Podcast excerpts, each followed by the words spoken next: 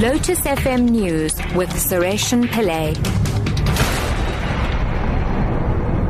Six o'clock, good morning. Cape Flats gang boss George Geweld Thomas will be sentenced in the Western Cape High Court today. He's been convicted on 53 charges, including seven of murder. Berenice Moss reports.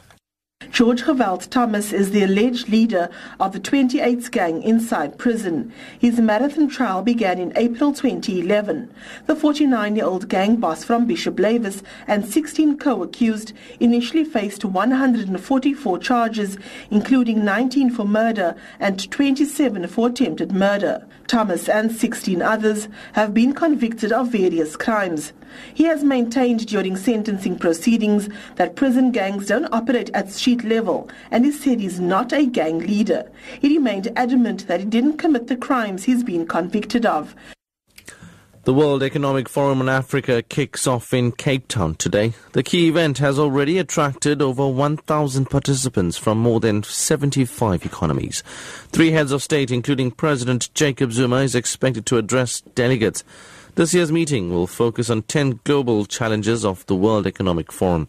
These range from African investment, infrastructure, employment, and health systems. Oliver Can is the forum's director.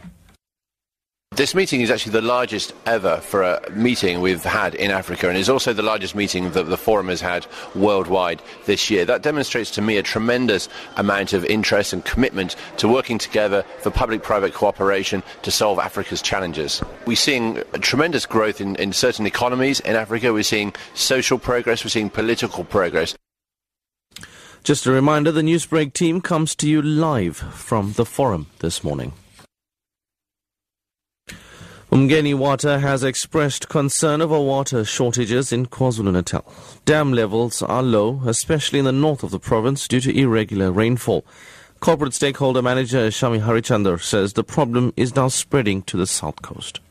I must confess that we are concerned that the rains have not come and we're concerned that the level of the Hazelmere Dam is still dropping. To exacerbate the problem, on the south coast of KZN, in the vicinity of Zinto, Scottburgh, Pennington, is also a looming situation relating to water shortage. Presently, the three dams that supply the middle south coast are between 40 and 50 percent. They're also dropping. We've tried augmenting water supply to the Mzinto system, but it is simply not sufficient. This is occurring as water demand increases.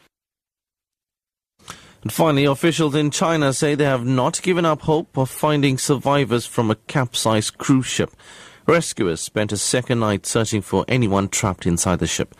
Officials say the search area on the Yangtze River has been extended more than 150 kilometers downstream of the site where the ship overturned. The BBC's Joel Floater reports. The whole of China was waking up this morning desperately hoping that there would be some more miracle rescues overnight. That hasn't been the case. So, after a second night underwater, this boat still has only yielded 15 survivors and just half a dozen bodies. That means that there are more than 400 passengers unaccounted for. The government is saying that they're not giving up hope, that they still believe that there could be people trapped inside, surviving in air pockets, but as every hour ticks by, that prospect becomes unlikely. Top story at 6 o'clock. Cape Flats gang boss George Geweld Thomas will be sentenced in the Western Cape High Court today. I'm Suresh Pillay. I'll have your headlines at half past 6.